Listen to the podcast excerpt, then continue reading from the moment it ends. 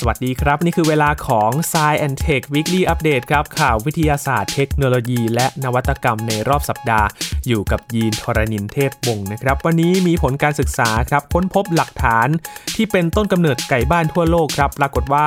มาจากแหล่งอารยธรรมยุคหินใหม่ของไทยนะครับในพื้นที่ประเทศไทยนี่เองครับและสหภาพยุโรปครับเขาสั่งบอกว่าภายใน 2 ปีนี้ โทรศัพท์มือถือทุกยี่ห้อที่ขายในสหภาพยุโรปจะต้องใช้สายชาร์จรุ่นเดียวกัน นั่นก็คือ USB Type C นั่นเองครับ ด้าน Google ครับ มีการเปิดตัวระบบปัญญาประดิษฐ์ช่วยเตรียมความพร้อมให้กับการสัมภาษณ์งาน และปิดท้ายวันนี้ครับ จะพาไปดูเรื่องราวของการรีไซเคิลที่จะมาช่วยขยายการเติบโตของตลาดรถยนต์ไฟฟ้าได้อย่างไร ทั้งหมดนี้ติดตามได้ใน Science Tech Weekly Update สัปดาห์นี้ครับ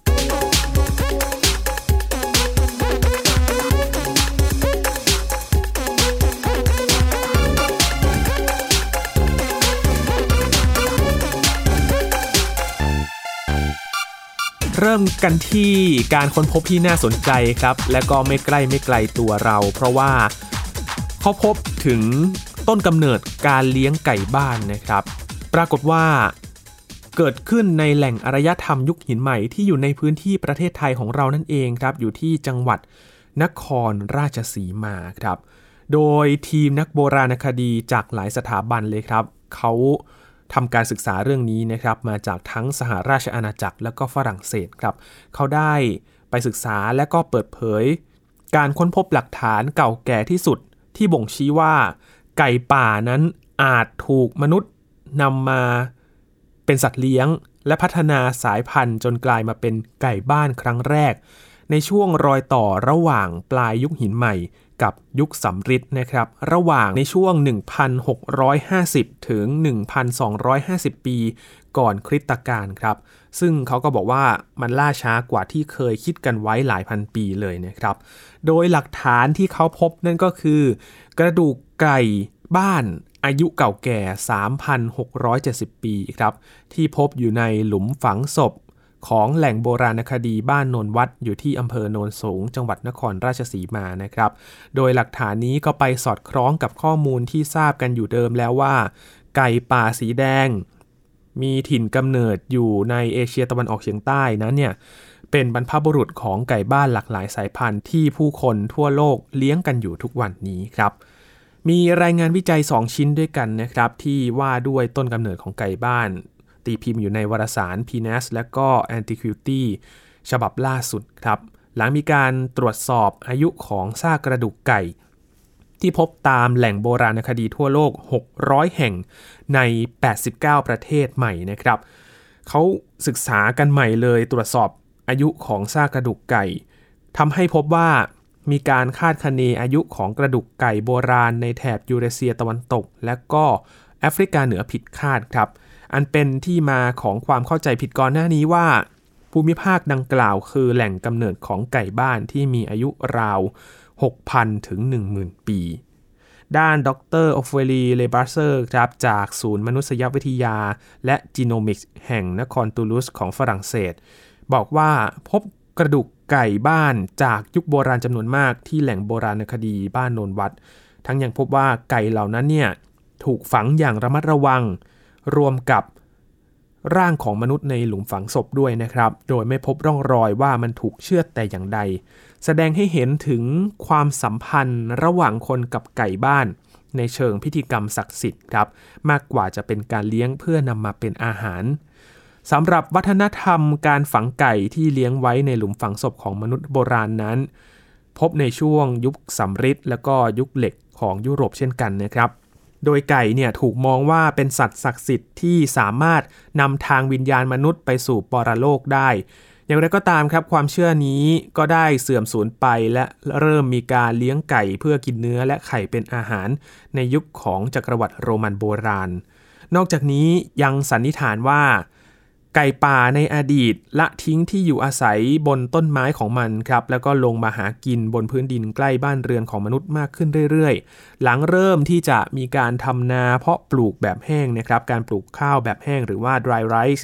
โดยเมล็ดข้าวคือสิ่งที่ล่อใจให้ไก่ป่าเข้าไปใกล้คนมากขึ้นครับ ก่อนที่จะเกิดการคัดเลือกปรับปรุงสายพันธุ์ จนกลายเป็นไก่บ้านในทำนองเดียวกับสุนัขป่าที่บางตัวนั้น ก็ถูกนำมาคัดเลือกโดยมนุษย์ และกลายมาเป็นน้องหมาที่อยู่ในบ้านเรานั่นเองนะครับ นี่ถือว่าเป็นหลักฐานชิ้นสำคัญเลยนะครับ ที่แสดงให้เห็นถึงวิวัฒนาการของสัตว์ป่าในยุคดึกดำบรรพ์ที่ก็ถูกคัดเลือกสายพันธุ์อยู่ร่วมกับมนุษย์ จนเป็นสัตว์เลี้ยงที่อยู่ในชีวิตประจำวันเรา ในทุกๆวันนี้ครับจากเรื่องของไก่บ้านในประเทศไทยนะครับ จากที่นครราชสีมา พาไปดูที่สหภาพยุโรปครับ ก็ถือว่าเป็นข่าวสำคัญเหมือนกัน ที่ทางผู้ผลิตโทรศัพท์มือถือรวมถึงอุปกรณ์อิเล็กทรอนิกส์ จะต้องปรับตัวภายใน 2 ปีนี้ครับ เพราะว่านับตั้งแต่ปี 2567 เป็นต้นไป ผู้ที่ใช้โทรศัพท์มือถือต่างยี่ห้อ ไม่ว่าจะเป็นระบบใดก็ตามครับ iPhone Samsung Huawei ที่ใช้ในสหภาพยุโรปนะครับ ไม่ว่าจะเป็นระบบ iOS หรือว่า Android ก็ตาม จะไม่ต้องถามหากันอีกแล้วครับว่าใครมีสายชาร์จ iPhone ไหม ใครมีสายชาร์จ Android ไหมนะครับ เพราะว่าสหภาพยุโรปหรือว่า EU เขาเห็นพ้องกันครับว่า จะกำหนดให้มือถือของบริษัทผู้ผลิตทุกค่าย จะต้องใช้สายชาร์จที่เป็นมาตรฐานเดียวกันหมด โดยก็ระบุเลยนะครับว่าจะต้องเป็นสาย USB Type C เท่านั้นครับ ซึ่งจะไม่ให้ใช้สายที่เจาะจงรุ่นโทรศัพท์มือถือของแต่ละรุ่นอีกต่อไป โดยข้อกำหนดนี้มีผลบังคับใช้ตามกฎหมาย จะเริ่มตั้งแต่ช่วงฤดูใบไม้ร่วงปี 2567 เป็นต้นไปนะครับ โดยครอบคลุมไปถึงอุปกรณ์อิเล็กทรอนิกส์ทั้งหมดเลยครับ ตามกฎหมายใหม่นี้ ไม่ว่าจะเป็นขนาดเล็กขนาดกลางนะครับ อย่างโทรศัพท์มือถือแท็บเล็ต สายหูฟังทั้งประเภท headphone headset เกมคอนโซล และก็ลำโพงแบบพกพา ส่วนแล็ปท็อปหรือว่าคอมพิวเตอร์โน้ตบุ๊กก็จะตกอยู่ในข่ายนี้เช่นเดียวกันครับ แต่สหภาพยุโรปเขาก็ให้เวลาผู้ผลิตนะครับในการปรับตัวอีก 40 เดือน หลังจากที่กฎหมายมีผลบังคับใช้แล้ว เพื่อที่จะเปลี่ยนหัวชาร์จของแล็ปท็อปให้เข้ากับมาตรฐานใหม่ครับ การตัดสินใจของสหภาพยุโรปนี้ ถือว่าเป็นการใช้อำนาจทางการเมืองนะครับ มาแทรกแซงธุรกิจ ถือว่าเป็นการสร้างระเบียบใหม่ให้กับ ค่ายผู้ผลิตสมาร์ทโฟน และก็อุปกรณ์อิเล็กทรอนิกส์ครั้งแรก และก็ครั้งใหญ่ของโลกเลยนะครับ หลังจากที่ก่อนหน้านี้เขาก็มีการพยายามเจรจากันนะครับ ขอความร่วมมือให้ผู้ผลิตโทรศัพท์มือถือเนี่ยหันมาใช้มาตรฐานเดียวกันให้หมดนะครับ แต่คุยไปคุยมาไม่ได้ผลครับ จึงต้องออกข้อกำหนดนี้ขึ้นมา เหตุผลสำคัญที่สหภาพยุโรปเขา พยายามที่จะให้ใช้มาตรฐานเดียวกันก็คือ ต้องการลดปริมาณขยะอิเล็กทรอนิกส์ แล้วก็ตั้งเป้าให้ทุกผลิตภัณฑ์ที่จำหน่ายใน 27 ประเทศสมาชิกสหภาพยุโรปเนี่ยสามารถใช้งานกันได้อย่างยั่งยืน ช่วยให้ผู้บริโภคได้ใช้ชีวิตอย่างสะดวกสบายมากขึ้น และก็ประหยัดเงินมากขึ้นนะครับ คราวนี้ก็จะหมดปัญหาไปแล้วครับว่า มีสายชาร์จ รุ่นนี้ไหมเพราะว่าโทรศัพท์มือถือเนี่ยใช้กับสายอื่นๆไม่ได้นะครับ โอ้โห คราวนี้ ก็เป็นที่โล่งใจกันแล้วว่า ถ้าอยู่ในยุโรปก็จะใช้มาตรฐานเป็นรุ่นเดียวกันนะครับ นั่นก็คือ USB Type C นั่นเอง มาตรฐานนี้ก็เป็นที่น่าสนใจครับว่าประเทศอื่นๆ นอกเหนือจากสหภาพยุโรปเนี่ยจะทำตามหรือไม่ เพื่อที่จะให้เป็นมาตรฐานเดียวกันหรือเปล่านะครับ ก็รอดูครับผลกระทบหลังจากนี้จะเกิดอะไรขึ้นครับ ต่อกันที่เรื่องของเทคโนโลยีครับ เป็นควันหลงมาจากงาน Google I/O 2022 นะครับ ไปดูระบบปัญญาประดิษฐ์ที่พัฒนาโดยบริษัท Google เขาพัฒนาระบบหนึ่งขึ้นมาครับ ที่จะช่วยให้เรานั้นเตรียมตัวพร้อมกับการสัมภาษณ์งานครับ ปัจจุบันระบบปัญญาประดิษฐ์หรือว่า AI ก็เริ่มเข้ามามีบทบาทกันมากขึ้นนะครับ โดยเฉพาะเรื่องของการที่ไปคัดเลือกพนักงานก็มีบ้างแล้วครับ ล่าสุด คราวนี้จะมี AI ที่จะมาช่วยผู้สมัครงาน ให้ได้รับโอกาสการทำงาน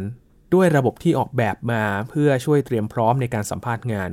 ซึ่งอาจจะเป็นด่านยากของใครหลาย ๆ คน หรือว่าเป็นความกังวลในการที่เราจะต้องไปเผชิญกับการสอบสัมภาษณ์นะครับบริษัท Google เขาเปิดตัวเครื่องมือใหม่ขึ้นมาครับที่ได้รับการออกแบบมาเพื่อช่วยเตรียมความพร้อมสำหรับการสัมภาษณ์งาน ระบบนี้เรียกว่า Interview Warm Up ครับ ซึ่งเป็น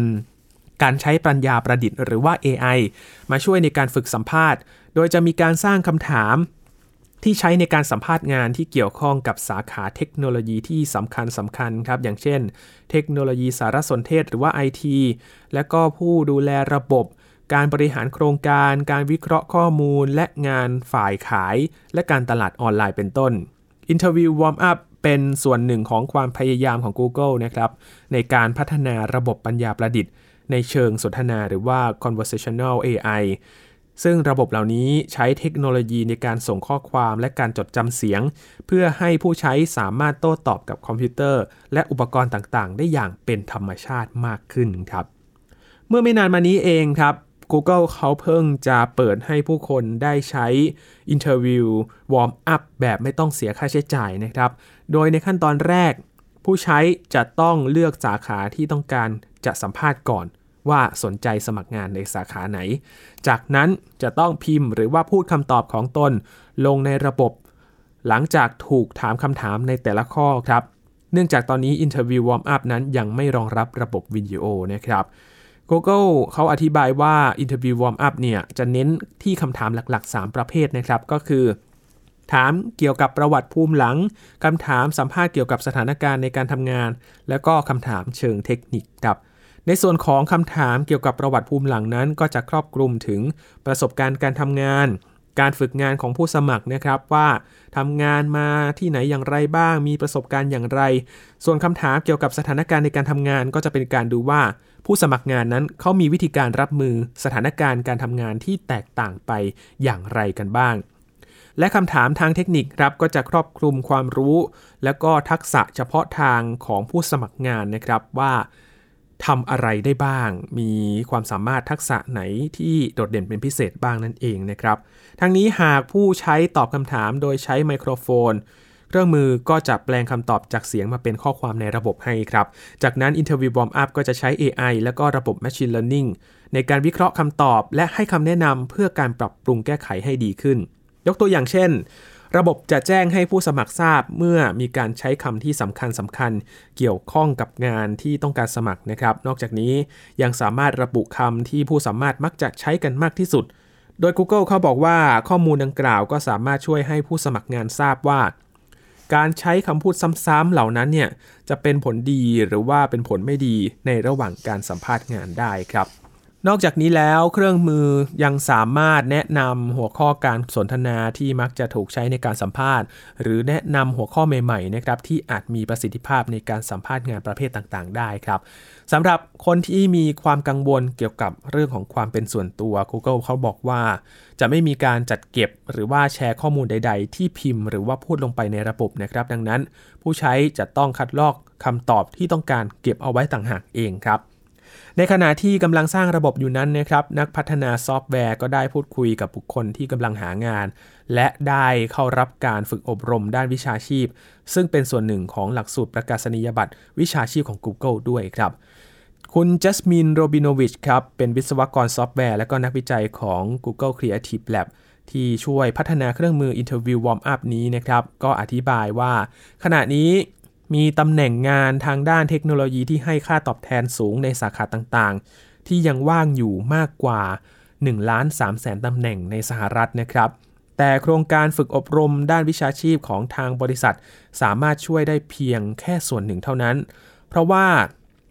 ปัญหาหลักของผู้ที่หางานก็คือการสัมภาษณ์งานนั่นเองครับ ดังนั้น Google ก็จึงคิดที่จะใช้ Machine Learning และแบบจำลองภาษาขนาดใหญ่ ในการสร้างเครื่องมือที่จะช่วยให้ผู้คนสามารถฝึกฝนตัวเองในการสัมภาษณ์งานได้ คุณรูบิโนวิชยังบอกอีกนะครับว่า เครื่องมือนี้ได้รับการออกแบบมาเพื่อให้ผู้หางาน ได้ฝึกทักษะการสัมภาษณ์ในพื้นที่ส่วนตัว ได้หลายครั้งเท่าที่ต้องการเลยครับสำหรับ Interview Warm Up นี้นะครับ สามารถใช้ได้กับอินเทอร์เน็ตเบราว์เซอร์ส่วนใหญ่เลยครับ และใช้ได้กับระบบมือถือทั้ง iOS และ Android อีกด้วยครับ ใครอยากไปฝึกฝนการสัมภาษณ์นะครับ ก็ลองไปใช้กับระบบนี้ได้ครับ เพื่อที่จะรอดูคำแนะนำนะครับว่าเขาจะแนะนำเทคนิคการสัมภาษณ์ให้เราอย่างไร ให้ได้งานหรือว่าโดนใจสำหรับผู้ที่ต้องการจะรับพนักงานนั่นเองครับ ไปดูอีกเรื่องหนึ่งครับที่เป็นเรื่องเกี่ยวข้องกับ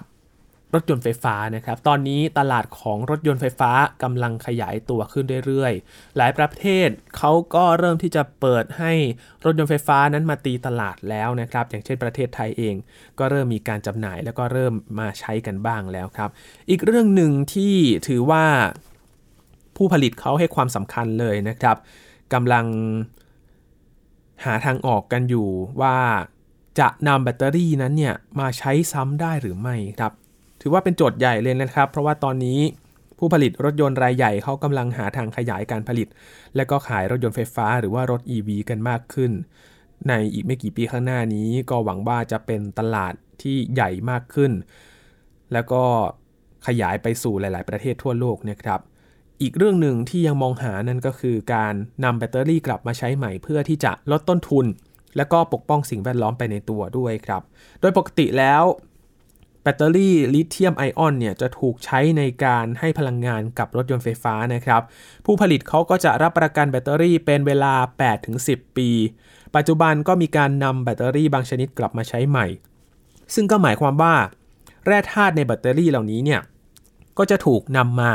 ใช้ใหม่ด้วยเช่นเดียวกันนะครับ แต่ว่ากระบวนการรีไซเคิลในปัจจุบันเนี่ยถือว่าเป็นเรื่องยากแล้วก็มีค่าใช้จ่ายที่สูงเลยทีเดียวครับ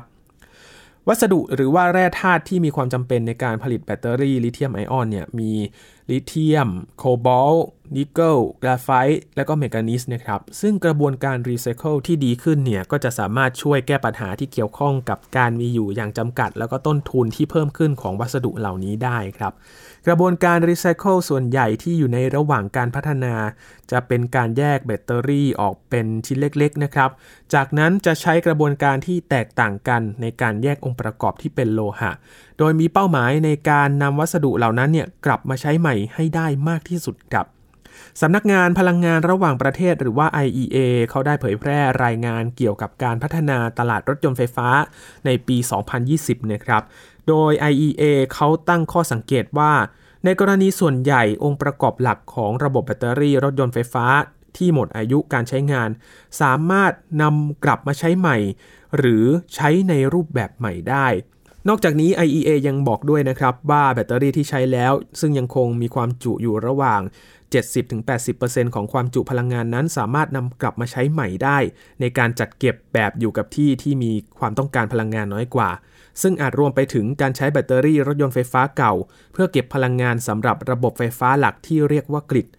รายงานระบุด้วยนะครับว่าแบตเตอรี่รีไซเคิลสามารถนำไปใช้ในการเชื่อมต่อกับระบบที่ผลิตไฟฟ้าจากลมหรือแสงอาทิตย์ได้ นักวิจัยชาวอังกฤษครับเขาได้ทำการทดลองกระบวนการที่สามารถนำชิ้นส่วนแบตเตอรี่ไฟฟ้าหลัก เช่นแคโทดแล้วก็แอโนดเนี่ยกลับมาใช้ได้อย่างสมบูรณ์ วิธีการหนึ่งครับคือการใช้คลื่นอัลตราโซนิกในการรีไซเคิลองค์ประกอบสำคัญเหล่านี้ โดยไม่ต้องแยกชิ้นส่วนออกจากกัน ขณะที่นักวิจัยคนอื่นๆ ก็ได้ศึกษากระบวนการที่เรียกว่า hydrometallurgy นะครับหรือว่าโลหะวิทยาสารละลาย ซึ่งเป็นการใช้ ของเหลว และก็สารเคมีในการดึงลิเธียม และองค์ประกอบอื่นๆ ออกจากแบตเตอรี่ที่ใช้แล้ว เพื่อนำไปใช้ในแบตเตอรี่ใหม่ครับ Redwood Materials ในรัฐเนวาดาครับ เป็นหนึ่งในบริษัทหลักๆ ของอเมริกาที่มุ่งหวังที่จะทำให้การรีไซเคิลแบตเตอรี่รถยนต์ไฟฟ้า เป็นธุรกิจที่มีกำไร บริษัทนี้ก่อตั้งในปี 2019 นะครับ โดยคุณ JB Straubel ครับ ซึ่งเป็นผู้ช่วยในการเปิดตัวบริษัท รถยนต์ สัญชาติอเมริกันอย่างเท s l a ร่วมกับอีลอน มัสก์ด้วยนะครับ บริษัท Redwood เขาพยายามที่จะรีไซเคิลวัสดุแบตเตอรี่ รถยนต์ไฟฟ้าที่ใช้กันมากที่สุด โดยใช้กระบวนการ hydrometallurgyแล้วก็ pyrometallurgy ซึ่งเป็นการใช้ความร้อนสูงในการแยกโลหะออกจากกัน ทั้งนี้บริษัท Redwood ได้ทำสัญญาจัดหาสินค้า ให้กับผู้ผลิตรถยนต์สัญชาติอเมริกันอย่าง Ford แล้วก็ Panasonic ครับผู้ผลิตอุปกรณ์อิเล็กทรอนิกส์ของญี่ปุ่น ซึ่งผลิตแบตเตอรี่สำหรับรถยนต์เทสลาโดย Ford ได้ประกาศเมื่อเดือนกันยายนปีที่แล้วนะครับว่ากำลังลงทุนเป็นจำนวนเงิน 50 ล้านดอลลาร์สหรัฐใน Redwood อีกด้วย คุณ Straubel บอกกับสำนักข่าว AP ครับว่าบริษัทของเขายังไม่สามารถทำกำไรได้ เนื่องจากยังคงมีการลงทุนอย่างหนัก ในการดำเนินงานและเทคโนโลยีต่างๆ แต่เขาก็ได้ตั้งข้อสังเกตว่ากระบวนการรีไซเคิลที่ Redwood ใช้นั้น สามารถสร้างผลกำไรได้ในขณะนี้ เขายังกล่าวด้วยนะครับว่าโลหะที่ใช้ในแบตเตอรี่รถยนต์ไฟฟ้าเนี่ยสามารถรีไซเคิลได้อย่างมีประสิทธิภาพเป็นจำนวนหลาย ๆ ครั้ง โดยที่ไม่เห็นการเสื่อมสภาพในประสิทธิภาพของโลหะเหล่านั้นและบอกว่าที่จริงแล้วแบตเตอรี่เหล่านั้น ก็มีแนวโน้มที่จะมีความสะอาดขึ้นด้วยซ้ำเมื่อผ่านวงจรการผลิตและการกลั่นเพิ่มเติมครับ นี่ก็เป็นแนวทางหนึ่งนะครับที่เห็นถึง การใช้พลังงานหมุนเวียนในการนำมาใช้กับรถยนต์ไฟฟ้านะครับ ซึ่งเป็นยานยนต์หนึ่งที่เป็นความหวังว่าจะช่วยลดการปล่อยมลพิษ จากรถยนต์ที่ใช้น้ำมันเนี่ยปล่อยอยู่ในขณะนี้นะครับ ก็จะเพิ่มปริมาณกันมากขึ้น แล้วก็มีการนำแบตเตอรี่กลับมาใช้ใหม่ ก็ได้เห็นทางที่ธุรกิจต่างๆนะครับจะนำมาใช้ต่อยอดในการผลิตรถยนต์ไฟฟ้าต่อไปครับ ปิดท้ายวันนี้นะครับด้วยเรื่องของ รายงานระดับคาร์บอนไดออกไซด์ในบรรยากาศครับปรากฏว่า พบการทำลายสถิติสูงสุดในประวัติศาสตร์มนุษยชาติอีกครั้งหนึ่งครับ องค์การบริหารกิจการด้านมหาสมุทรและชั้นบรรยากาศแห่งชาติสหรัฐหรือว่าโนอาได้ถแถลงผลการตรวจวัดล่าสุดนะครับของปริมาณก๊าซคาร์บอนไดออกไซด์ในชั้นบรรยากาศโลกโดยพบว่าเมื่อเดือนพฤษภาคมที่ผ่านมานี่เองครับ มีระดับความเข้มข้นเพิ่มสูงขึ้นกว่าปีก่อน เป็น 421 ppm หรือว่า 421 ส่วนในล้านส่วน ซึ่งถือเป็นสถิติใหม่ในประวัติศาสตร์ของมนุษยชาติเลยนะครับ ปริมาณคาร์บอนไดออกไซด์ในระดับดังกล่าวนั้น มนุษย์ไม่เคยได้ประสบพบเห็นมาก่อน เนื่องจากเป็นระดับเดียวกับบรรยากาศโลกเมื่อ 4.1 ถึง 4.5 ล้านปีที่แล้วครับ ซึ่งตรงกับสมัยไพรโอซีน ที่อุณหภูมิเฉลี่ยของโลกสูงกว่าปัจจุบันถึง 3.9 องศาเซลเซียส ทั้งยังมีระดับน้ำทะเลสูงกว่าทุกวันนี้ 5-25 เมตรด้วยกันครับ ปริมาณคาร์บอนไดออกไซด์ในชั้นบรรยากาศก่อนการปฏิวัติอุตสาหกรรมในศตวรรษที่ 19 คงอยู่ที่ในระดับ 280 ppm มานานหลายล้านปีแล้วนะครับ แต่สถิติล่าสุดเพิ่มขึ้นอย่างก้าวกระโดดจากปีที่แล้วถึง 1.9 ppm และสูงกว่าระดับก่อนการปฏิวัติอุตสาหกรรมกว่า 50%เลยครับก๊าซคาร์บอนไดออกไซด์ส่วนใหญ่มาจากอุตสาหกรรมต่างๆครับและการเผาไหม้ของเชื้อเพลิงฟอสซิล อย่างเช่นถ่านหิน น้ำมันและผลิตภัณฑ์ปิโตรเลียมทำให้เกิดการสะสมของก๊าซเรือนกระจก ที่ส่งผลให้อุณหภูมิโลกเพิ่มสูงขึ้นเรื่อยๆ โนอาเขาตรวจวัดระดับคาร์บอนไดออกไซด์ในชั้นบรรยากาศโลกจากปากปล่องภูเขาไฟ มานาโลอานะครับอยู่ในฮาวาย ซึ่งเป็นภูเขาไฟที่ดับสนิทแล้ว และอยู่ที่ระดับความสูงมากพอจนทำให้ผลการตรวจวัด ไม่มีค่ามลภาวะจากพื้นโลกปนเปื้อน เหตุที่ต้องไปตรวจวัดในเดือนพฤษภาคมของทุกปี ก็เป็นเพราะว่าช่วงเวลาดังกล่าวนั้นโลกมีคาร์บอนไดออกไซด์ในชั้นบรรยากาศสะสมสูงสุด เนื่องจาก พืชในซีกโลกเหนือหยุดการเจริญเติบโต และไม่ดูดซับคาร์บอนมาตั้งแต่ช่วงปลายฤดูใบไม้ร่วง ฤดูหนาวแล้วก็ต้นฤดูใบไม้ผลิครับ แต่หลังจากสิ้นเดือนพฤษภาคมเป็นต้นไป พืชจะกลับมาเจริญเติบโตอีกครั้งในฤดูร้อน และจะดูดซับคาร์บอนในชั้นบรรยากาศมาใช้มากขึ้นสำหรับโลกในสมัยไพลโอซีนเนี่ยที่มีความเข้มข้นของคาร์บอนไดออกไซด์เท่ากับปัจจุบัน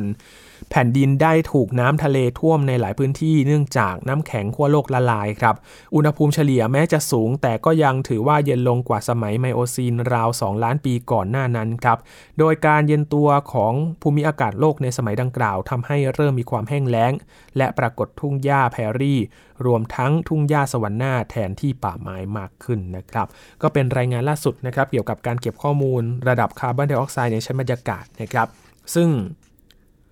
ก็เป็นตัวเลขที่น่ากังวลเหมือนกันนะครับ เพราะว่าคาร์บอนไดออกไซด์ในชั้นบรรยากาศเพิ่มขึ้นเนี่ยมันจะส่งผลทำให้เกิดภัยพิบัติต่างๆ หรือว่าการเปลี่ยนแปลงที่ผิดปกติได้นะครับ โดยเฉพาะสภาพภูมิอากาศโลกตอนนี้ที่หลาย ๆ หน่วยงานเนี่ยก็ตั้งข้อสังเกตกันว่ามันมีความรุนแรงขึ้นหรือเปล่า และทำให้หลายพื้นที่ได้รับผลกระทบรุนแรงตามไปด้วยนะครับ ส่งผลทั้งชีวิตและทรัพย์สินด้วยนะครับ ก็เป็นข้อมูลหนึ่งที่นำมาฝากกันครับ และก็เป็นข้อคิดว่า